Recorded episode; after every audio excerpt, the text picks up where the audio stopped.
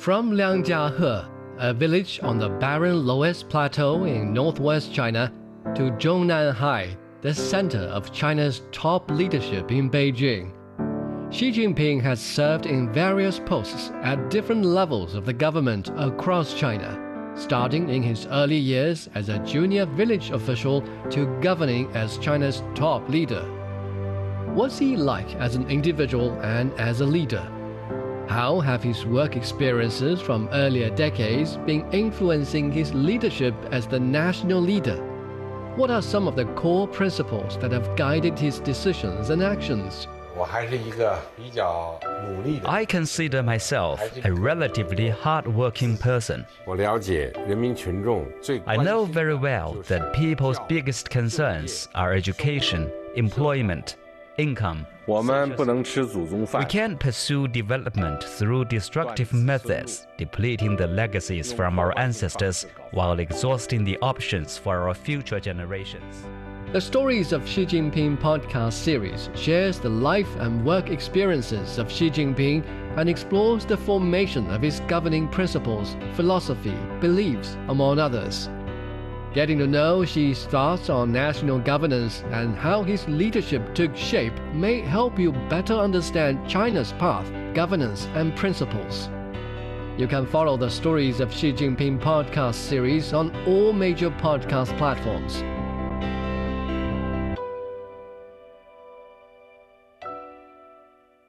Get the unmissable news stories of the day. This is the Beijing Hour. Examining the events that impact and shape China and the rest of the world. This is the Beijing Hour, one hour of news and information brought to you every weekday. Now here's your host. Shane Bigham with you on this Thursday, November thirtieth, two thousand twenty-three. You're listening to the Beijing Hour, coming to you live from the Chinese capital. On today's program, Israel and Hamas have agreed to extend the truce in Gaza by one more day. The Chinese president's learned about Shanghai's efforts to strengthen its competitiveness during an inspection tour of the financial hub. And the twenty-eighth U N climate meeting is kicked off in Dubai. In business, China's manufacturing data remains in contraction territory. In sports, Man U has run into some trouble in the UEFA Champions League. In culture and entertainment, Disney's first Zootopia land will open soon in Shanghai. Now checking the day's top stories. Israel and Hamas have agreed to extend their truce by one more day. The announcement came just minutes before the first extension was due to expire. Mediators are seeking another round of prisoner swaps. In the meantime, U S Secretary of State Antony Blinken is in Tel Aviv to meet Israeli leaders. It's his third trip to the region since the conflict began. Uh, Nour Harazin has more from Gaza. The delay of this extension shows that the negotiations are getting more difficult. I mean, at uh, seven a m this morning, the uh, truce was due to expire. However, just five minutes before, at exactly six fifty-five, both Israel and Hamas announced that they will be extending the truce for one more day on the same conditions. Hamas, from its side, will be releasing six uh, children, two women, and the bodies of three Israelis that were killed in Gaza during the heavy Israeli shelling and airstrikes over the past uh, seven weeks. Medical aid and humanitarian aid will be allowed into the Gaza Strip, while we will see the release of thirty-three Palestinian prisoners from the Israeli jails. Yes, the uh, agreements are getting really harder. It is brokered by Egypt, Qatar, and the United States, but the fact that it is extended for only one day, it shows to the people here on the ground that the things are getting more complicated. Maybe Hamas is not able to locate more hostages. Maybe Israel is not responding to the conditions of Hamas of uh, lifting the siege of Gaza and allowing the people in uh, southern Gaza to move back to northern Gaza. So no one actually knows what is really happening between that closed doors. However, people are hopeful, but at the same time, here on the ground, we're seeing them preparing themselves uh, for the worst. That was Nour Harazin reporting. And now for more about the situation on the ground, we go to Jung Songwoo, who's in the Israeli city of Sderot. The truce has been extended to a seventh day, which means another twenty-four hours, and both Israel and Palestine will continue to release hostages and prisoners, and it is said that thirty Palestinian women and children were released earlier on Thursday morning, and eight Israeli hostages, as our correspondent said, that will be released on Thursday. But according to announcement released by the Prime Minister's office last night, that Israeli Prime Minister Benjamin Netanyahu had set three goals at the beginning of the conflict, including eliminating Hamas, ensuring that Gaza will not return to what it was, being a threat to Israel, and bringing all the hostages back. Uh, these goals still stand despite the truce. That was Jung Songwoo reporting. The Chinese president says the lessons from the uh, Palestinian-Israeli conflict fully demonstrate that only by upholding the concept of common security can sustainable security be achieved. Xi Jinping made the remarks while extending congratulations to a U N meeting to commemorate the International Day of Solidarity with the Palestinian people. The president said the crux of the Palestinian-Israeli conflict lies in the long-overdue realization of the Palestinian people's legitimate national right to establish an independent state. He says the only viable way to settle the Palestinian question lies in establishing an independent Palestinian state that fully enjoys sovereignty on the basis of the nineteen sixty-seven borders and with East Jerusalem as the capital. The president said peace talks should be restarted and the Palestinian people's right to statehood and survival and their right of return should be restored. He called for urgent actions to address the conflict, urging efforts to facilitate a ceasefire, ensure the safety Safety of civilians, increase development assistance and humanitarian aid, and stop the humanitarian disaster. Xi Jinping said also that China firmly supports the just cause of the Palestinian people uh, to restore their legitimate national rights, and it'll continue to work with the international community to bring the Palestinian question back to the right track toward the uh, two-state solution.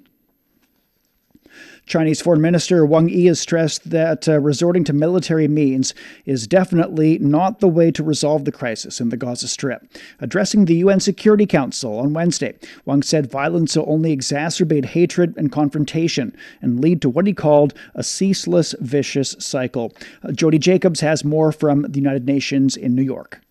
Wang Yi is presiding over a high-level interministerial session of the Security Council here in New York, the same day the United Nations commemorates the International Day of Solidarity with the people of Palestine. Several foreign ministers from member states have joined Wednesday's meeting to discuss the fighting between Israel and Hamas. Wang Yi says that the world is standing at the crossroads of war and peace, and has called on the international community to take more active steps to save lives and restore peace. Fairness and justice on the Palestinian question lies in a two-state solution. This is irreplaceable. Only the truth, the true and comprehensive implementation of the two-state solution can restore peace to the Middle East, to realize peaceful coexistence between the two states of Palestine and Israel and achieve common development of the Arabs and Jews. China calls for ramping up international and regional diplomatic efforts, reshaping credible multilateral processes. The U N Secretary-General Antonio Guterres has told the Council that while he welcomes the current fragile ceasefire between Israel and Hamas, its full implementation is not enough. The people of Gaza are in the midst of an epic humanitarian catastrophe before the eyes of the world. We must not look away. Intense negotiations are taking place to prolong the truce, which we strongly welcome, but we believe we need a true humanitarian ceasefire. And we must ensure the people of the region finally have a horizon of hope. Palestine's foreign minister has called on the Security Council to act decisively before all of Gaza is destroyed. He says the current conflict will not lead to peace. Isn't it time we found a way to live side by side? We don't even need to search that hard for that way. It is enshrined in international law and the relevant U N resolutions. The fulfillment of the Palestinian people's inalienable rights and two states living side by side in peace and security on the pre nineteen sixty-seven borders. Israel has again lambasted the United Nations and certain council members of not condemning Hamas, which killed one thousand two hundred people during the October seventh attack. Israel says peace can only be achieved if Hamas is eliminated. This war can end tomorrow, even today, if Hamas returns all of the hostages and turn in all the terrorists who took part in the massacre. A real ceasefire can be achieved that will last decades. Demand this of Hamas. This is the solution. The time has come for this council to fully, truly focus on its mandate, security. Several members of the Security Council have welcomed the current truce and humanitarian ceasefire. Many have cautioned that if decisive action isn't taken soon, the fighting will continue and many more lives will be lost. That was Jody Jacobs reporting. After the high-level interministerial session of the Security Council, Wang Yi reaffirmed China's stance on the Israel-Palestine conflict. Wang also said China will provide a new batch of emergency humanitarian supplies to the Gaza Strip. Also on Wednesday, China provided a million U S dollars in cash to the U N Relief and Works Agency for Palestine, uh, Palestine refugees to alleviate the humanitarian situation in Gaza. China's called for an immediate and sustained humanitarian truce and for the implementation of U N resolutions to resolve the Israel-Palestine conflict. Uh, these were among the points made in a position paper issued on Thursday by the Chinese Foreign Ministry. It also called on the U N Security Council to demand the warring parties exercise restraint to avoid a further escalation of the conflict. Uh, China stressed that violent attacks against civilians must stop and civilians should be protected as mandated by international humanitarian law. All parties involved should refrain from depriving supplies and services indispensable to the survival of Palestinians. China also adds that uh, the fundamental settlement of the question of Palestine lies in the implementation of the two-state solution, and any arrangement on Gaza's future must respect the will and right to self-determination of the Palestinian people. The temporary ceasefire has facilitated the flow of aid into Gaza. two hundred trucks a day are now entering the territory via the Rafah border crossing from Egypt. Yasser Hakim has more. The aid trucks are entering Gaza to offload their humanitarian assistance for the Palestinians. The truce has allowed more aid to go into Gaza, more than double the usual before the truce. That's around two hundred or more per day. But this is still not enough. The U N Agency for Palestinian Refugees says Gaza needs at least five hundred aid trucks a day, rather than the average two hundred. The assistance includes water, food, medical equipment, tents, fuel and gas. Ambulances are also evacuating larger numbers of injured Palestinians during the extended truce to be treated in Egypt. The Palestinian and Egyptian health ministers say medical assistance during this period is crucial for the enclave. The officials used the opportunity to highlight the situation in Gaza, which has deteriorated strongly since the war began. According to figures released by both officials as of November twenty-eighth, six hundred injured Palestinians are being treated in Egypt. Only nine out of thirty-five hospitals are still operating in Gaza, serving nearly two point three million people. one point three million are living in shelters. Over sixteen thousand people have been killed. six thousand are missing, including one thousand seven hundred children. The Palestinian health minister called for a permanent ceasefire, more humanitarian aid, and urgent support from the international community. We call again on the U N and international health organizations to intervene and pressure the occupying army to allow medical teams from the Palestinian Health Ministry and medical volunteers from friendly nations around the world to enter Gaza, because there is an acute shortage of medical personnel, especially in northern Gaza. What was made clear that time is not a luxury at the stricken Gaza Strip, as casualties continued to mount. That was Yasser Hakim reporting. A U N official says the temporary truce and humanitarian aid delivered to Gaza are not enough to deal with the humanitarian crisis in the region. Kareem Aymer works with the U N Relief and Works Agency for Palestine Refugees in the Near East, and he's expressing concern over the lack of fuel for the displaced people in Gaza, especially as winter is approaching. Um, there are currently more than one point seven million uh, Gazans who've been displaced uh, since the conflict started. Um, more than one million of those are sheltering in UNRWA facilities, um, which do not have the capacity and were not designed to host that number of people. Um, the, the daily bombardments and attacks have also made it very difficult to bring humanitarian assistance in. And it's only during the last few days of the humanitarian pause that we've actually been able to start to ramp up or increase the amount of assistance that's entering the Strip. Um, but it's still far below what the needs of, of now, you know, two point two million people uh, who've been under more than fifty days of siege and, and constant bombardment would, would need. Um, the situation is e- extremely dire. Um, as you can see, the winter winter has arrived, uh, the rains have arrived, people don't have adequate shelter. Um, the lack of fuel is probably one of the most critical uh, issues, and we think this is essential at this stage, that there needs to be a ceasefire. This, this, this cannot continue. That was Kareem Aymer with the U N Relief Agency. Coming up, the Chinese president's inspection tour in Shanghai. Dive into news like never before with Deep Dive, the podcast from C G T N Radio. Join our global reporters for captivating stories and thought-provoking conversations. Search Deep Dive on your favorite podcast platform and get ready to dive in. fourteen minutes past the hour. Chinese President Xi Jinping has visited Shanghai for an inspection tour. Uh, he went to several venues and learned about the city's efforts to strengthen its competitiveness as an international financial hub. Li Jingyi has more. Chinese President Xi Jinping visited the Shanghai Futures Exchange during an inspection tour in East China's Shanghai on Tuesday and Wednesday.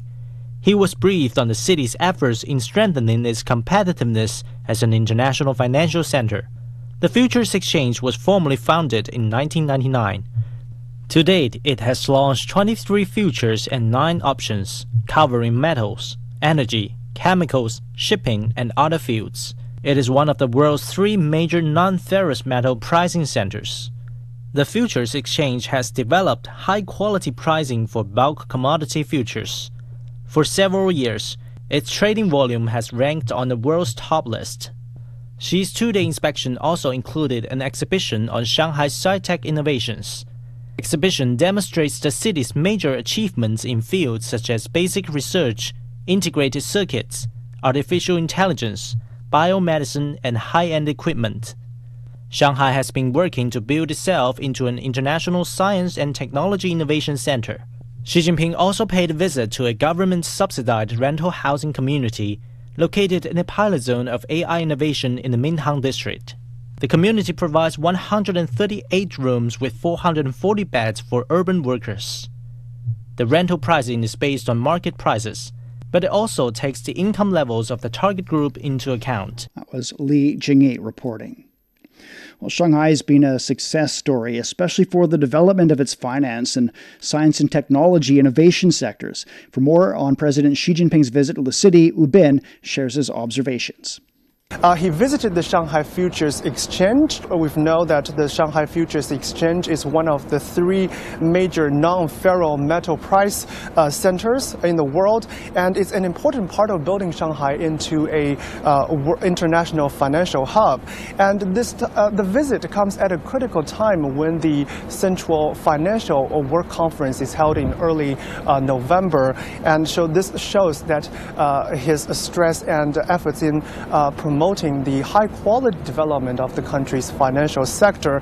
And in fact, in twenty twenty, uh, when he visited Shanghai and participated uh, the thirtieth anniversary of the Pudong New Area, he said that the city needs to uh, uh, increase the influence of the uh, major commodities pricing and also to use financial sector to better serve and lead the development of the real economy. So this is something we really need to pay attention to, the, the high-quality development development of the financial sector. And he also visited a uh, scientific and technological achievement exhibition in Zhangjiang, that's in the east part of the city.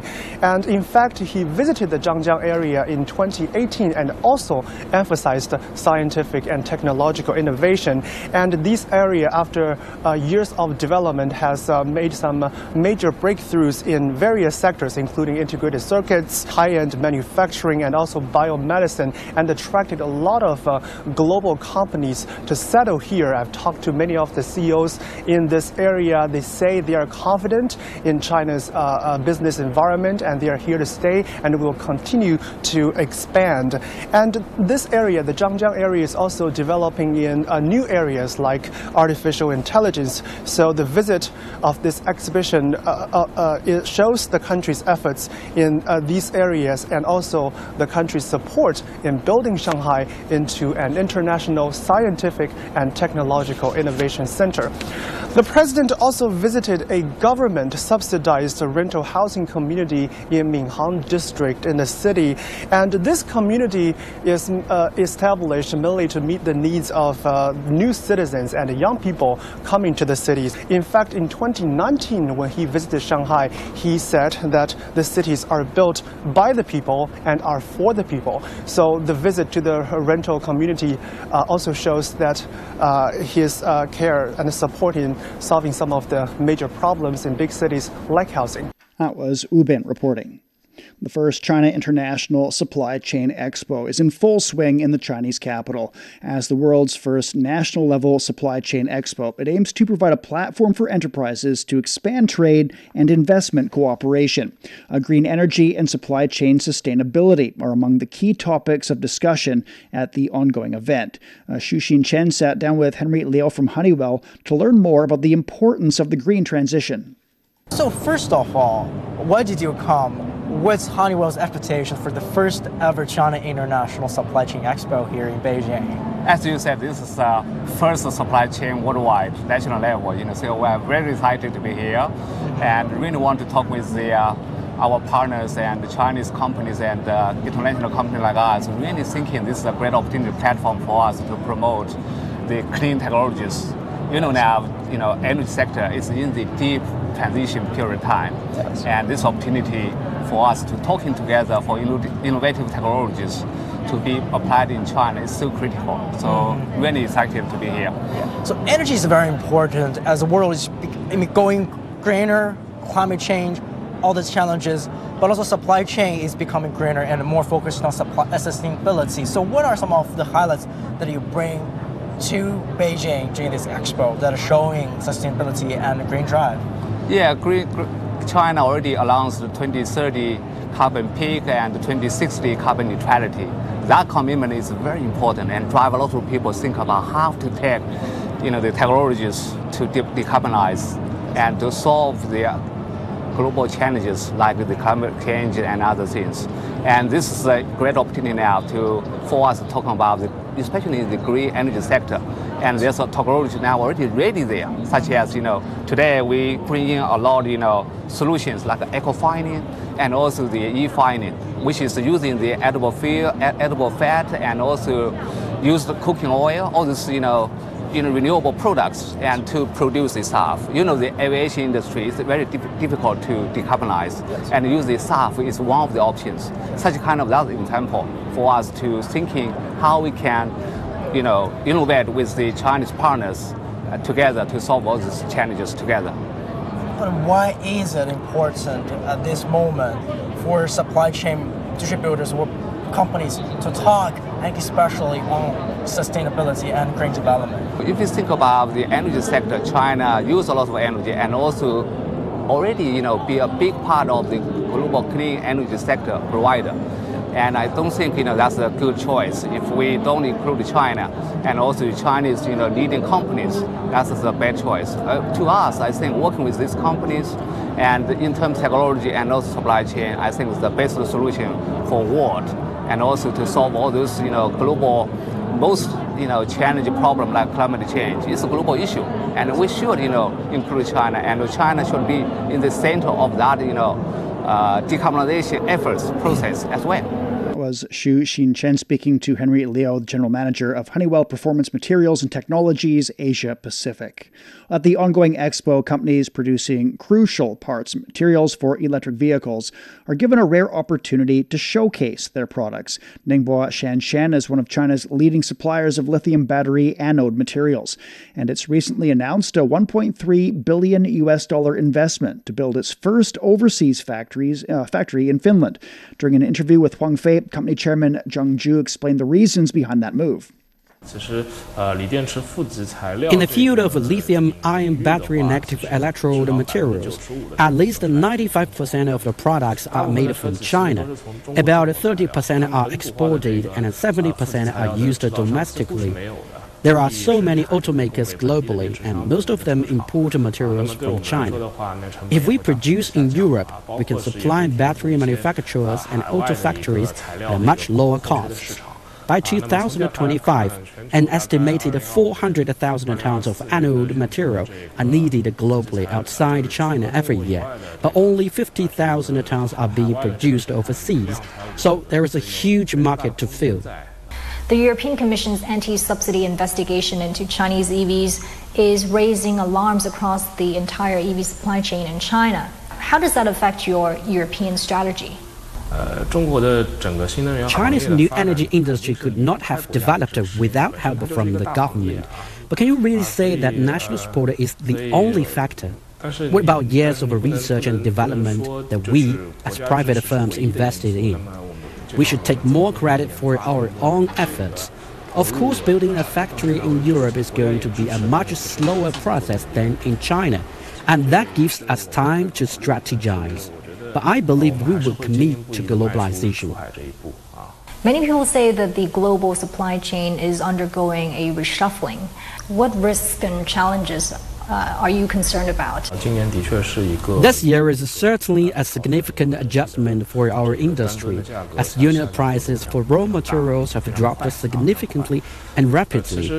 As China's new energy battery industry grows, many more companies have joined our industry, leading to a supply glut. I believe the following few years will see a reshuffling and a price war. But if we focus on product quality and cost management, this could be a good Good thing. It can wash away some small workshops that are distorting the market. Building overseas is challenging too. The first challenge is getting approval and navigating the E U's strict environmental compliance laws. The second is Europe's attitude towards China. Better China-Europe relations would be beneficial to us. As President uh, Zheng Zhu of Ningbo Shanshan, ending that interview with Huang Fei. Coming up, United Nations climate meetings in Dubai. Climate Watch is C G T N Radio's new podcast focusing on the impacts of climate change. We have conversations with people on the front line about this critical issue. Listen to Climate Watch on all major podcast platforms and join us in taking action to save the planet we call home. We're at twenty-six minutes past the hour. Uh, the twenty-eighth Annual United Nations Climate Meeting is kicked off in Dubai, United Arab Emirates. Uh, world leaders, government representatives, and delegates from around the globe will be hammering out measures to limit the unwanted consequences of climate change. Uh, reining in fossil fuels and carbon emissions will top the agenda of that thirteen-day COP twenty-eight summit. Uh, scientists have expressed concern over the situation in Antarctica ahead of the COP twenty-eight climate conference that's uh, now underway. Uh, the U N says Antarctica and Greenland are melting over three times faster than they were in the early nineteen nineties. Oceanographer Michael Meredith with the British Antarctic Survey says massive amounts of ice melt in Antarctica pose a threat to life on Earth. This is a huge concern because obviously all that ice that was on land has now melted into the ocean, and that's pushing up sea levels everywhere. That's going to have a global impact on all coastal communities, all coastal megacities, and so on, all low-lying countries and islands. Um, so there's going to be consequences from that that will be felt everywhere around the world. Well, Twilight Moon with the University of Colorado Boulder uh, says people have not crossed a point of no return, but action needs to be taken urgently. So you can think about protecting the Earth's ice by taking action against climate change. And this kind of fundamental seed, you'll not only influence keeping Earth's ice around, but also some of the other uh, unpleasant impacts of climate change, like flood, drought, and issues with food security and biodiversity. So the good news is all of us have a space that we can take action, even if you don't have a glacier in your backyard. Well, Antarctica reflects lots of sunlight away from the Earth and regulates the planet's climate because its ice and cold waters drive major ocean currents. Data shows that the current extent of sea ice at the South Pole is one and a half million square kilometers less than the average for the season. We're at twenty-eight minutes past the hour. Beijing is going to be down to minus five overnight. That's followed by sunny skies and a high of plus five on Friday. Chongqing has a slight rainfall continuing through the day tomorrow with a low of eleven, the high is thirteen. Laos is minus three overnight, then cloudy and twelve. Hong Kong's down to twenty-one degrees, then sunny skies and twenty-four. Elsewhere, Tokyo six overnight. It'll be partly cloudy and thirteen on Friday. Islamabad's at eleven tonight, then haze and twenty-one degrees. Bangkok's down to twenty-seven degrees, then partly cloudy with a high of thirty-five. And finally, in Africa, Nairobi is getting partly cloudy conditions and twenty-five degrees Celsius.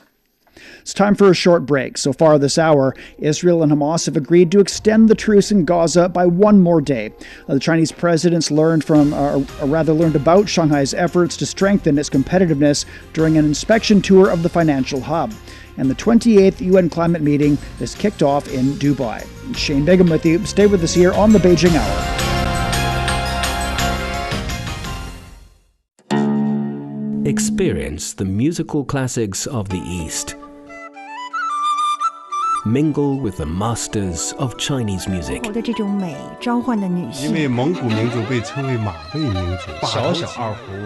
Talks. Witness the sound of antiquity and modernity. We all enter this world with a universal greeting. We then learn to speak. Bonjour, comment allez-vous? Hoy estoy muy contenta. Though our languages, cultures, and traditions may differ, we still share one thing in common. We have hope for humanity and the world. An additional German railway company Deutsche Director of the International Monetary Fund. Hear the difference with C G T N Radio. Join our global network to connect with the world. C G T N Radio. Hear the difference. I love you. 我爱你. This might be the easiest way to say I love you, since there are so many other romantic expressions. No matter if you're a rookie, 你好, 我的中文一点点, or a sophisticated learner, 我来北京五年了, 我是本地人, there is definitely something that will interest you. Check out Takeaway Chinese, a word that starts with 你好. Examining the events that impact and shape China and the rest of the world. This is the Beijing Hour, one hour of news and information brought to you every weekday. Now here's your host. Shane Begum with you on this Thursday. Still to come. In business, China's manufacturing data remains in contraction territory. In sports, Man U's run into some trouble in the UEFA Champions League. And in culture and entertainment, Disney's first Zootopia land will open soon in Shanghai. To contact us, you can email radio at c g t n dot com or follow our X account, formerly Twitter, at C G T N Radio. First of all, with the day's headline news, here's Wang Zihang. Thank you very much, Shane. Israel and Hamas have agreed to extend their truce by one more day, just minutes before the first extension was due to expire. More hostages are expected to be freed under the new deal. The truce had previously been extended from its final, its initial four days. Meanwhile, U S Secretary of State Antony Blinken is in Tel Aviv to meet Israeli leaders. This is his third trip to the region since the conflict began. The Chinese and U S defense departments are working to resume high-level communications. It comes after two countries agreed in San Francisco earlier this month to restart military talks to ease tensions. Chinese Defense Ministry spokesperson Wu Qian says the two sides are maintaining communications and coordination to work towards that goal. He also says China is ready to push for a healthy and stable development of military ties along with the United States. China has pledged to enhance cooperation and boost ties with Turkmenistan. When meeting with Turkmen President Serdar Berdimuhamedov in Turkmenistan, Chinese Vice Premier Ding Xuexiang called on the two sides to tap cooperation potential and to continue to deepen and expand cooperation in key areas. Ding also said China is ready to work with Turkmenistan and other Central Asian countries to advance China's Central Asia cooperation. Berdimuhamedov said Turkmenistan stands ready to work with China to enhance strategic communication, deepen cooperation, and promote its comprehensive strategic partnership to a new height. He also said his country is willing to work with China to jointly promote regional peace, stability, development, and prosperity. The twenty-eighth Annual United Nations Climate Meeting has kicked off in Dubai, the United Arab Emirates. World leaders, government representatives and delegates from around the globe will be hammering out measures to limit the unwanted consequences of climate change. Reining in fossil fuels and carbon emissions will top the agenda of the thirteen-day COP twenty-eight summit. Former U S Secretary of State Henry Kissinger has died at the age of one hundred. Chinese President Xi Jinping has sent his deep condolences to U S President Joe Biden over Kissinger's passing. Speaking at a daily press briefing, Chinese Foreign Ministry spokesperson Wang Wenbin called Kissinger a dear old friend of the Chinese people and a pioneer and builder of China-U S relations. Wang notes that the Chinese people will remember Doctor Kissinger for his sincere devotion and important contribution to bilateral ties. Meantime, Chinese ambassador to the United States Xie Feng wrote on X that Kissinger's death is a tremendous loss for the world. As a longtime veteran of international relations, Kissinger played a notable role in shaping U S foreign policy throughout the administration of President Richard Nixon and Gerald Ford. He was also indispensable in facilitating the normalization of ties between China and the U S back in the nineteen seventies. Kissinger's most recent visit to China dated back to July this year, when he met Chinese President Xi Jinping in Beijing. Hurricane winds and heavy snow in southern Ukraine have killed at least twelve people and left eight hundred ho- uh, villages without power. The country's interior Interior Ministry says repair of damaged facilities is underway, and neighboring Slovakia, Romania and Moldova have been helping to bolster the region's electricity supply. Earlier, severe, severe storms also hit Crimea and southern Russia, killing four people. The reconstruction of the Notre Dame Cathedral in Paris has entered a new stage as work has begun on its new spire. The iconic structure collapsed in twenty nineteen during the blaze that ravaged one of France's most visited landmarks. The body in charge of its renovation said the new spire will be an identical copy of the previous one, and its framework should be finished by late December. The cathedral is a UNESCO World Heritage Site and has become closely associated with French writer Victor Hugo's classic novel The Hunchback of Notre Dame. thirteen million visitors visited the place every year before the fire. Finally, to the U S. U S life expectancy rose last year, but is still well below what it was before the COVID nineteen pandemic. After dropping nearly two and a half years during the pandemic, the country's life expectancy rose by about one year to seventy-seven years and six months in twenty twenty-two. That is about the same level as two decades ago. The U S Center for Disease Control and Prevention attributed the rise to the waning pandemic, but sociologist Mark Hayward says COVID is still a risk factor for mortality in the U S. I think the key takeaway is that the, the COVID is uh, much less lethal now. At the same time, it's still lethal, and we're still not back to the pre-COVID levels. And so we shouldn't be have any illusion that COVID is not a, a risk factor for mortality in the U S. It still is. It's still definitely a drag. And we're still a year or so away from the pre-pandemic levels.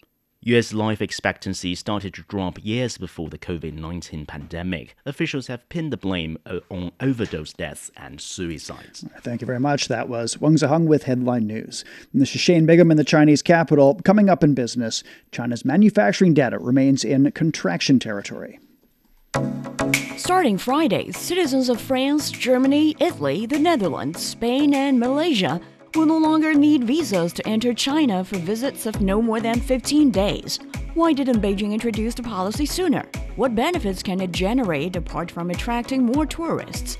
And what's the other side of the coin? Find answers to these and more questions on this week's Chat Lounge, anywhere you get your podcasts and on C G T N Radio. thirty-seven minutes past the hour now. And turning to business news, here's Do Hongyu. Thank you, Shane. Stock markets on the Chinese mainland closed mixed on Thursday. In Hong Kong, the Hang Seng Index surged zero point three percent. Timothy Pope has more. The Shanghai Composite uh, ended about a quarter of one percent higher. Profit-taking continued on the Beijing Stock Exchange, though we saw the Beijing fifty shedding one point seven percent. But uh, it still ends this month up by almost thirty percent. Uh, stimulus bets boosted uh, blue-chip infrastructure stocks. We saw China Communications Construction up by about one point nine percent. Energy and utilities companies made gains as well. Uh, the electricity provider Huaneng Power added four point six percent. Uh, in Hong Kong, the Hang Seng was up by about a third of one percent thanks to some strong healthcare stocks. Some of the bigger tech names, uh, including Tencent, posted gains as well. But full-year financial forecasts for the Chinese online video and gaming company Bilibili dragged uh, the tech sector down more broadly. Uh, its stock lost eleven percent after saying uh, that twenty twenty-three revenue will likely be at the lower end of its earlier forecast range, about uh, twenty-two point five billion yuan. Uh, Bilibili said that mobile game revenues were down by a third year on year in the third quarter of uh, twenty twenty-three as well. That was Timothy Pope in Shanghai. In Japan, the Nikkei was up zero point five percent.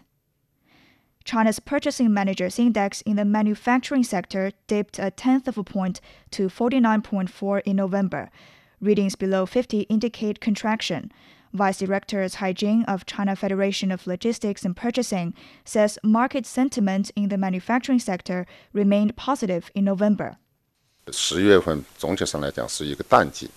speaking, November is an off-season, so declines are relatively normal. Compared with the previous years, the magnitude of the index decline in November this year was relatively small. From a fundamental perspective, it can be said the fluctuations were not very large. So the basic trend of smooth operation has not changed. The P M I for high-tech sectors and equipment manufacturers both came in above fifty in November, returning to the expansion range. The Organization for Economic Cooperation and Development says China will see five point two percent G D P growth this year. The latest forecast was up zero point one points from the organization's previous one. The organization has also cut its forecast for global growth this year to two point nine percent. down from the three percent it forecast in September, citing tighter financial conditions, weak trade growth, and lower business and consumer confidence. Economists have revised U S G D P growth for the third quarter, lifting it from four point nine percent to five point two percent on an annualized basis. The new rate would be the fastest pace of expansion since the fourth quarter of twenty twenty-one. Karina Mitchell has more. We are starting to see some cooling in the fourth quarter, which is a big difference from what we saw in the third quarter. Businesses are starting to hire fewer people and consumer spending starting to soften a little bit, although you wouldn't know it from those record Cyber Monday online sales that we just saw. But that cooling is starting to set in at this point. Uh, but it's in stark juxtaposition to what we saw in the data that came out today from the Commerce Department. The second read of third quarter G D P came in at an expanded rate of five point two percent annually compared to four point nine percent. That was the estimate. I have to point out just how remarkable that number really is, given that we're in this environment where we're in a global sort of economic slowdown. The U S has been far more resilient and has held up much better than some of the other leading economies of the world. Let's look at some of the factors that helped this expansion over the summer. For one thing, government spending increased both at the federal level and at the local level as well. Businesses started investing more money. That's as they saw more profits come in. We also saw imports and exports increase as well. And consumer spending, though it was dampened a little bit, it was a little bit softer, it did help create growth as well. And I want to delve in to give you a little bit of a closer look as to what the consumer looked like over the summer in the third quarter. A personal income increased by just above two hundred billion dollars, which meant they had more money to spend, more disposable income. That went up by one hundred forty-four billion dollars. So although they're being more thoughtful about where and how they're spending money, they are still generating enough sales and buying enough goods to help stimulate the economy. So they continue to be the hero of this U S economic recovery. Remember that consumer spending accounts for about seventy percent of all U S economic activity. The big question is, how long can this momentum continue? As I said, we are starting to see some cooling in the fourth quarter. Many analysts predict that we will see growth for the final months of the year, but it will be more anemic. It will come in closer to one point one or two percent for the quarter. And then household spending, as I mentioned, is contracting. The estimate for the third quarter was four percent. It came in at three point six percent. That was Karina Mitchell reporting. China's foreign trade in agricultural products maintained a stable expansion in the first ten months of the year. The trade volume stood at around two hundred seventy-five billion U S dollars during the period, up one point two percent. Exports of agricultural products edged up zero point three percent to over eighty billion dollars, while imports went up one point five percent to around one hundred ninety-five billion dollars. China's foreign trade deficit for farm produce came in at nearly one hundred fifteen billion dollars, up two point four percent from a year ago. China's battery shipments in the first three quarters of the year accounted for over ninety percent of global shipments. That was around one hundred fifty-seven gigawatt hours. Meanwhile, the country's installed new energy power generation had surpassed twenty-one million kilowatts by the end of September. Cooking your favorite foods could be the first step in the process of producing sustainable biofuels. Jun Wei-sung has more. In the hot pot-loving Chinese city of Chengdu, thousands of diners a night pack restaurants like this one to savor their favorite dish. Meat and vegetables are cooked in cauldrons of spicy, oily broth. Besides being a delicious soup base, it later becomes the base of something else quite remarkable: jet fuel. The process begins right after customers leave. Leftover broth is poured into a special filter that separates oil from water. The oil from this restaurant and hundreds of others is collected and brought over to a business park on the city's outskirts. That's where local business Jinshan Environmental Protection operates. Our company collects approximately three hundred to four hundred tons of waste oil every day, and this is just the amount that one company collects. If you look at the whole Chengdu city, the quantity will be much higher. The annual quantity is approximately one hundred fifty thousand to one hundred eighty thousand tons. From these massive vats, the cooking oil undergoes a refining process that removes any remaining water and impurities.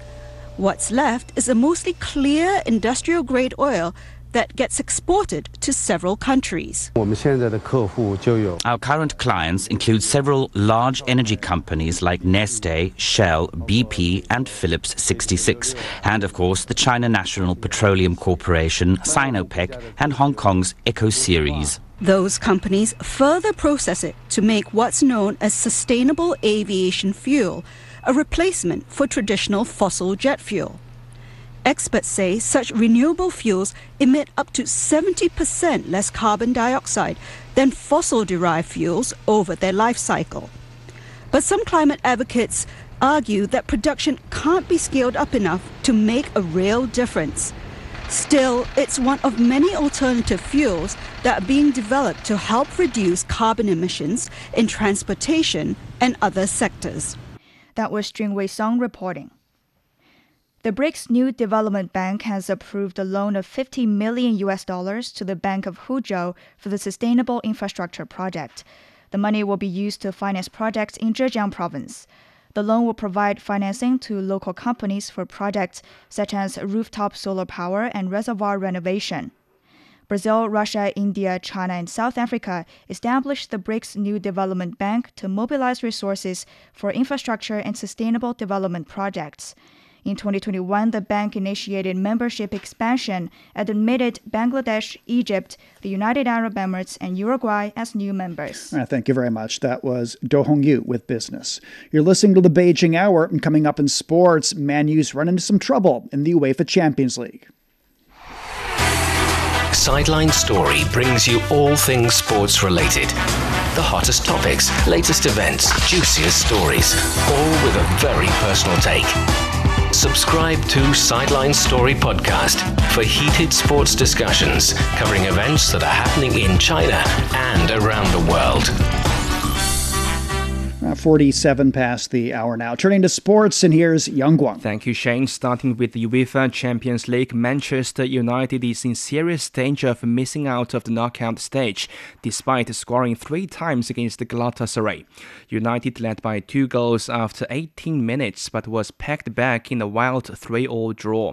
United conceded two goals from Hakim Ziyech's free kicks, with keeper Andre Onana making a sloppy mistake to allow one goal, letting the ball slip under his arm. Erik ten Hag's team needs to beat Bayern Munich in two weeks to keep hopes alive to advance, and the manager is optimistic. I think as a team we played very well.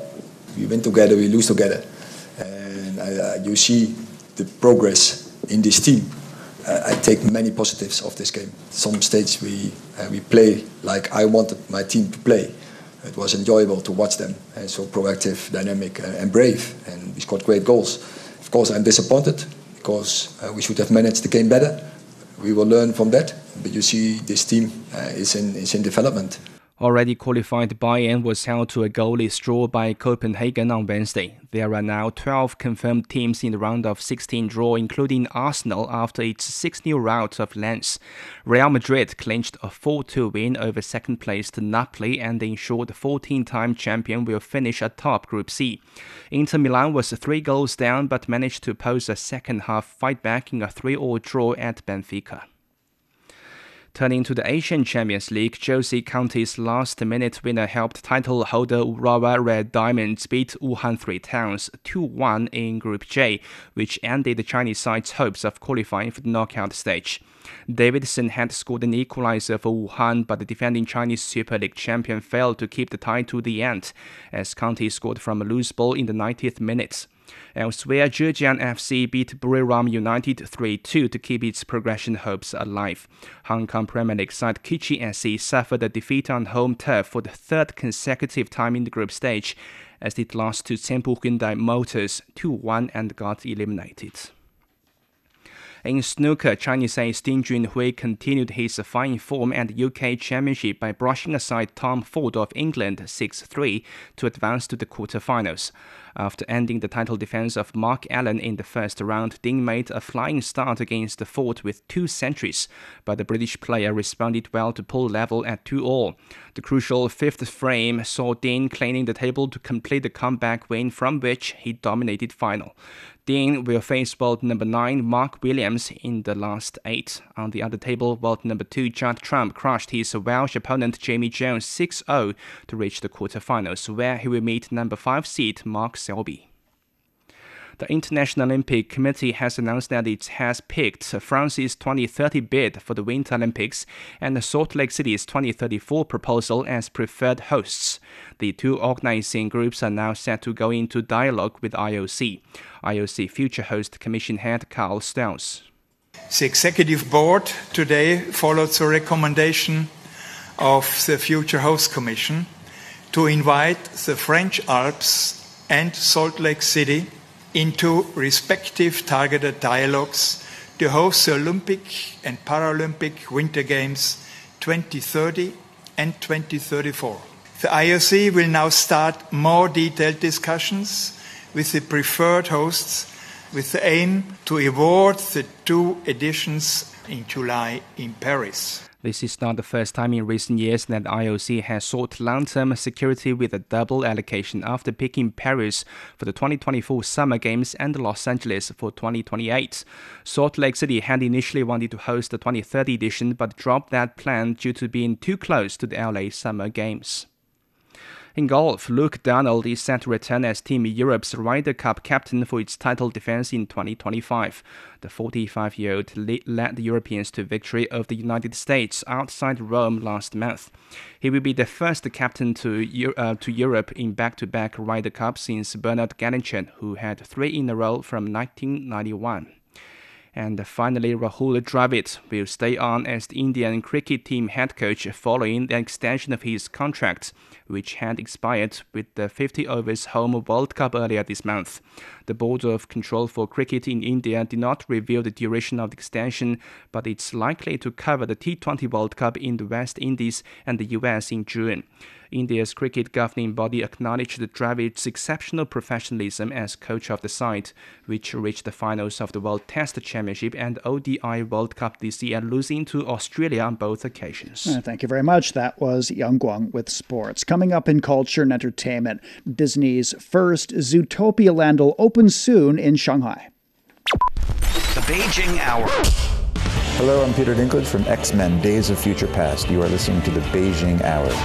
Hi, I'm Kathy Freeman, and you're listening to The Beijing Hour. Hi, everyone. I'm Lang Lang. Welcome to The Beijing Hour. The Beijing Hour, your window to China and the world. fifty-three minutes past the hour now. Turning to culture and entertainment. Uh, the world's first Zootopia Land, scheduled to open to the public starting from December twentieth at Shanghai Disney Resort, is kicked off trial operation. Uh, the new themed land is based on the Walt Disney animation Zootopia and will become the eighth themed land at Shanghai Disneyland. Uh, some visitors got the chance to have a first-hand experience in that newly built section. I'm pretty excited about the Hot Pursuit ride. I heard it's a new trackless ride. I'm quite looking forward to taking a ride and having fun myself. I think I share a deep connection with the character Judy Hopps. I was to be preparing to study abroad, and I was quite sad to leave Shanghai, so I would often come to the park to see Judy. After seeing her story, she came to Zootopia to follow her dream. She helped me a lot during that time. Zootopia Land's construction began back in two thousand nineteen and involved many original design concepts from the International Disney Engineering team. Shanghai Disney Resort's last theme land, Toy Story Land, opened in two thousand eighteen, uh, making the resort the fastest expanding Disneyland in the world. Well, some of Macau's oldest districts are getting facelifts under a government revitalization plan aimed at developing iconic cultural attractions in that southern Chinese city.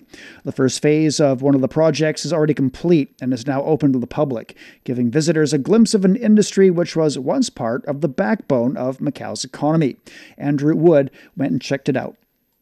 Away from the glitz and the glamour of Macau's casinos, on the southern tip of the territory is Kolan Village. It's a sleepy but colourful getaway where visitors can soak up the tranquility and enjoy the charms of what was once a quaint fishing enclave. You won't find any actual ships being built here now. But on this day, there is a group of people learning all about the craftsmanship that goes into it. The toughest thing is when you have a piece of wood and you have to nail it into shape and then make sure it's level and secure. That's the hardest part. The group gathers once a week on a Sunday. It requires a lot of patience, and it can take as long as three months to build one of these from scratch. Now that we aren't building big boats, we're building little ones instead, so we can pass the knowledge on to the next generation, to young people, and so that it doesn't vanish altogether.